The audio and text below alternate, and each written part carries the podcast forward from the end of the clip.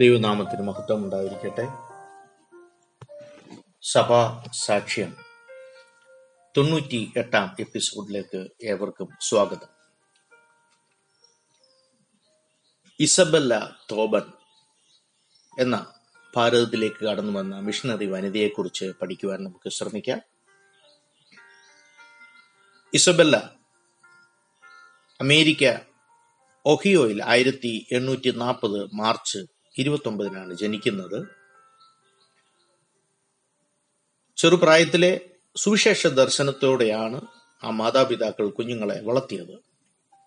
ഇസബല്ലയുടെ പ്രാഥമ പ്രാഥമികമായ വിദ്യാഭ്യാസത്തിന് ശേഷം താൻ വെർജീനിയയിലേക്ക് കടന്നുപോയി. അവിടുത്തെ ഒരു വനിതാ സെമിനാരിയിൽ വചന പഠനത്തിനായി ചേരുവാൻ ഇടയായിത്തീർന്നു അക്കാലത്ത് തന്റെ സഹോദരൻ ലക്നൌവിൽ മിഷണറിയായി പ്രവർത്തിക്കുന്ന കാലഘട്ടം. വനിത ഭാരതത്തിലെ സ്ത്രീകളെ സുവിശേഷീകരിക്കുവാനും അവരുടെ സാംസ്കാരിക ഉന്നമനത്തിന് എന്തെങ്കിലും ചെയ്യണമെങ്കിൽ ഒരു വനിതാ മിഷണറി ആവശ്യമാണ് എന്ന് ബോധ്യപ്പെട്ടതുകൊണ്ട് അത് തന്റെ സഹോദരിയെ അറിയിക്കുകയും ഇസബല്ല തോമനെ ഭാരതത്തിലേക്ക് ക്ഷണിക്കുകയും ചെയ്തു. ഇസബല്ല തോമൻ അതൊരു ദൈവവിളിയായി തിരിച്ചറിഞ്ഞു. അമേരിക്കയിൽ ദീർഘകാലം ഒരു അധ്യാപികയായി താൻ ജോലി നോക്കി. അതിനുശേഷം അമേരിക്കൻ ആഭ്യന്തര യുദ്ധകാലത്ത് മിലിറ്ററി നഴ്സായും താൻ ശുശ്രൂഷിച്ചിട്ടുണ്ട്. ഭാരത് തന്റെ സഹോദരന്റെ കത്തുകളിലൂടെ ഭാരതത്തിലെ സ്ത്രീകൾ അവരുടെ അവസ്ഥ വ്യക്തമായി തനിക്ക് മനസ്സിലാക്കുവാൻ കഴിഞ്ഞു. അതുകൊണ്ട് തന്നെ തന്റെ ജീവിതം അവരുടെ ഉന്നമനത്തിന് വേണ്ടി സമർപ്പിപ്പാൻ ഇടയായി തീർന്നു നലക്കാലത്തിന്റെ പ്രത്യേകത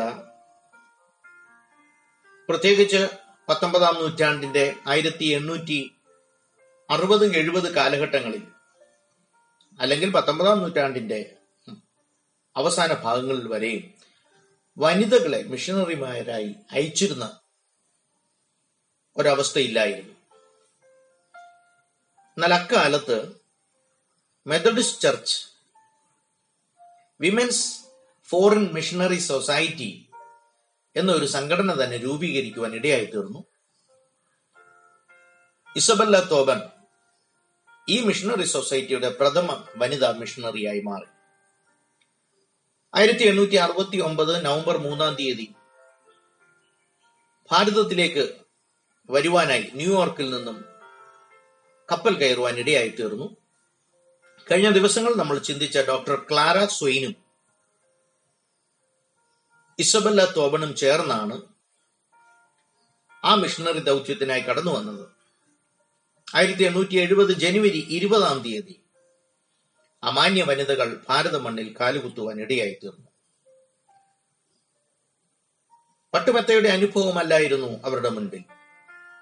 ഇസബല്ല തോബൻ വളരെ സാമ്പത്തിക പ്രതിസന്ധി അനുഭവിപ്പാൻ ഇടയായി തീർന്നു ഒരു സംസ്കാരത്തിൽ ഇറങ്ങി പ്രവർത്തിക്കുമ്പോൾ അന്നുവരെ ജനങ്ങൾ അംഗീകരിക്കാത്ത പല വ്യവസ്ഥിതികൾ മാറ്റുമ്പോൾ അതിന്റെതായ എതിർപ്പുകൾ നേരിടേണ്ടി വരും.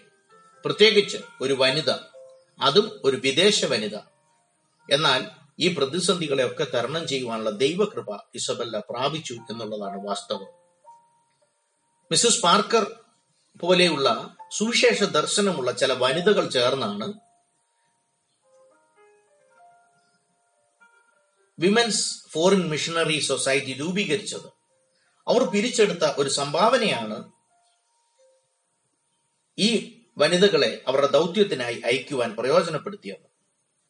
അന്നത്തെ സാഹചര്യത്തിൽ മിഷൻ പ്രവർത്തനത്തിന് ആ സംഭാവന അപര്യാപ്തമായിരുന്നു.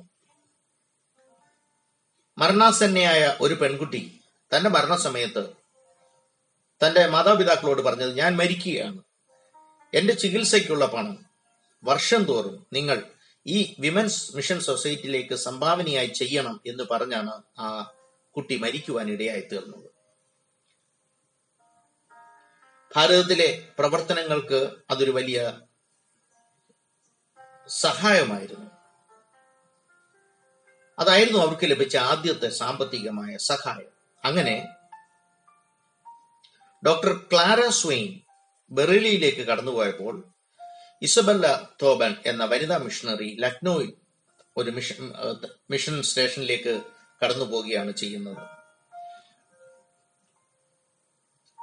ഇസബല്ലയുടെ സഹോദരനായ തോമസ് തോബന്റെ ഒരു അസിസ്റ്റന്റായി താൻ സേവനം തുടങ്ങിയെങ്കിലും അങ്ങനെ സമയം കളയാതെ സ്വതന്ത്രമായി പ്രവർത്തിക്കുവാനുള്ള അനുമതി ആ സഹോദരൻ ഇസബല്ലയ്ക്ക് നൽകുവാൻ ഇടയായി തീർന്നു നമ്മൾ പ്രത്യേകമായി ശ്രദ്ധിക്കേണ്ടത് ഒരു സ്ത്രീ എന്ന പരിമിതി മിഷണറി പ്രവർത്തനത്തിന് ഒരിക്കലും ബാധ്യതയല്ല. ചില സന്ദർഭങ്ങളിൽ പുരുഷന്മാരെക്കാൾ കൂടുതൽ പ്രയോജനപ്പെടുന്നത് വനിതാ മിഷണറിമാർ തന്നെയാണ്. ഒരു ഭവനത്തിൽ ഒരു സ്ത്രീക്കുള്ള സ്ഥാനം തന്നെയാണ് ഒരു മിഷണറി ഫീൽഡിൽ സ്ത്രീകൾക്ക് വിദ്യാഭ്യാസം ആവശ്യമില്ല എന്ന് കരുതിയിരുന്ന കാലഘട്ടത്തിൽ ഭാരതത്തിൽ പ്രത്യേകിച്ച് ലക്നൗ പോലെയുള്ള പട്ടണത്തിനടുത്തും ഗ്രാമങ്ങളിലും വീടുകൾ തോറും കയറി ഇറങ്ങി അവരെ പഠിക്കുവാൻ പ്രേരിപ്പിക്കുകയാണ് ഇസബെല്ല ചെയ്തത്. ക്രിസ്തീയ വിശ്വാസം മനസ്സിലാക്കി മുന്നോട്ട് വന്ന സ്ത്രീകളെ വിദ്യാഭ്യാസം കൊടുത്ത് വളർത്തുവാനാണ് ഇസബല്ല ആഗ്രഹിച്ചത്. ആയിരത്തി എണ്ണൂറ്റി അറുപത് ഏപ്രിൽ പതിനെട്ടിന് ആറ് പെൺകുട്ടികൾ ഉൾപ്പെടുത്തി ഒരു മൺകൂരയിൽ ആരംഭിച്ച സ്ഥാപനമാണ് ഉത്തരഭാരതത്തിലെ ആദ്യ പെൺപള്ളിക്കൂടം എന്ന് വേണമെങ്കിൽ പറയാം. കാലക്രമേണ വിദ്യാർത്ഥികൾ വിദ്യാർത്ഥിനികളുടെ എണ്ണം കൂടിക്കൂടി വന്നു. അവർക്കായി ഹോസ്റ്റൽ സൗകര്യങ്ങൾ ക്രമീകരിക്കേണ്ടത് ആവശ്യമായി വന്നു. അങ്ങനെ ആയിരത്തി എണ്ണൂറ്റി എഴുപത്തി ഒന്ന് നവംബറിൽ ബോർഡിംഗ് സൗകര്യത്തോടുകൂടെ അവിടെ ഒരു സ്കൂൾ പ്രവർത്തനം ആരംഭിക്കാൻ ഇടയായി തീർന്നു ആയിരത്തി എണ്ണൂറ്റി എഴുപത്തി അഞ്ചിൽ ഏകദേശം നാൽപ്പതോളം ബോർഡിംഗ് വിദ്യാർത്ഥിനികളും അമ്പത്തിയേഴ് മറ്റു കുട്ടികളുമുള്ള ഒരു നല്ല സ്ഥാപനമായി ആ സ്കൂൾ വളരുവാൻ ഇടയായി തീർന്നു. അത് ലാൽബാഗ് ഗേൾ സ്കൂൾ എന്ന് അറിയപ്പെടുന്നു. ഗേൾ സ്കൂൾ എന്ന് അറിയപ്പെടുന്നു. ആദ്യം ഇംഗ്ലീഷ് ഭാഷയാണ് അവിടെ പഠിപ്പിച്ചിരുന്നതെങ്കിലും പിന്നീട് കാലത്ത് പിൽക്കാലത്ത് ഹിന്ദിയിലും ഉറുദു ഭാഷകളൊക്കെ അവിടെ പഠിപ്പിക്കാൻ ഇടയായി തീർന്നു. ക്രമേണ അത് ഹൈസ്കൂളായി മാറി വനിതാ കോളേജായി മാറി. ഈ സ്ഥാപനം ഇന്നറിയപ്പെടുന്നത് ഇസബല്ല തോബൻ കോളേജ് എന്നാണ്. ഏഷ്യയിലെ തന്നെ പ്രമുഖ കോളേജുകളിൽ ഒന്നായി അത് മാറി. എന്നെ കേൾക്കുന്ന മാന്യ ശ്രോതാക്കളെ ഒരു മൺകൂരയിൽ ആറ് പെൺകുട്ടികളുമായി തുടങ്ങിയ ഒരു പ്രസ്ഥാനം ഏഷ്യയിലെ തന്നെ പ്രമുഖ ഒരു കോളേജായി മാറി എന്നുള്ളതിൽ ദൈവപ്രവൃത്തിയും അമാന്യ വനിതയുടെ സമർപ്പണവും നമുക്ക് വിസ്മരിക്കുവാൻ കഴിയുന്നതല്ല. ഉപരിപഠനത്തിന് അന്ന് കൽക്കട്ടയിലൊക്കെ കടന്നു പോകണമായിരുന്നു. ഇങ്ങനെ പഠിപ്പിക്കുന്നത് തന്നെ അപ്രായോഗികമായിരുന്ന കാലഘട്ടത്തിൽ. ദൂരദേശത്ത് അയച്ചു പഠിപ്പിക്കുന്നത് ഒരിക്കലും പ്രായോഗികമല്ലായിരുന്നു. ഈ ആവശ്യത്തിനായി വളരെ പരിശ്രമിച്ച് ലക്നോ വിമൻസ് കോളേജ് സ്ഥാപിക്കുവാൻ ഇടയായി തീർന്നു. കൽക്കട്ട യൂണിവേഴ്സിറ്റിയുടെ അംഗീകാരത്തോടെ ബിരുദവും ബിരുദാനന്തര ബിരുദവും ഡോക്ടർ സ്റ്റഡികൾക്ക് വരെയുള്ള അവസരങ്ങൾ ഈ ലക്നോ വിമൻസ് കോളേജിൽ ഉടലെടുക്കുവാൻ ഇടയായി തീർന്നു അക്കാലത്ത് ഈ കോളേജിൽ നിന്നും പഠിച്ചിറങ്ങിയ അനേക മഹിളാ രത്നങ്ങൾ ഇന്ത്യയിൽ തന്നെ പല സ്ഥാനങ്ങളും ആദ്യമായി അലങ്കരിച്ചവരാണ്. ഭാരത സ്ത്രീകൾ സുവിശേഷം മൂലമുള്ള സ്വാതന്ത്ര്യം പ്രാപിക്കണം. വിദ്യാഭ്യാസം അതിന് അത്യന്താപേക്ഷിതമാണ്. ഈ ആഹ്വാനം അമേരിക്കയിൽ മിഷണറിമാരുടെ ഇടയിൽ ഒരു വിപ്ലവത്തിന് തിരികൊളുത്തുകയാണ് ചെയ്തത്. ആയിരത്തി തൊള്ളായിരത്തി ഒന്ന് സെപ്റ്റംബർ ഒന്നാം തീയതി.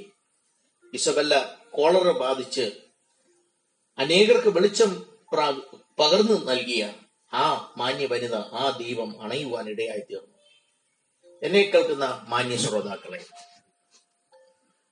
നിങ്ങൾ കൊളുത്തുന്ന ഓരോ ദീപവും അന്ധകാരത്തിൽ കിടക്കുന്ന ആയിരങ്ങൾക്ക് വെളിച്ചം പകരുവാൻ ഇടയായി തീരുന്നു ദൈവകൃപയിൽ ആശ്രയിച്ച് ഒരു ജീവിതം സമർപ്പിക്കുമ്പോൾ മൺ കൂടാരത്തിൽ തുടങ്ങിയാലും പ്രസ്ഥാനവൽക്കരിക്കുന്നത് നമ്മളല്ല ദൈവം തന്നെയാണ്.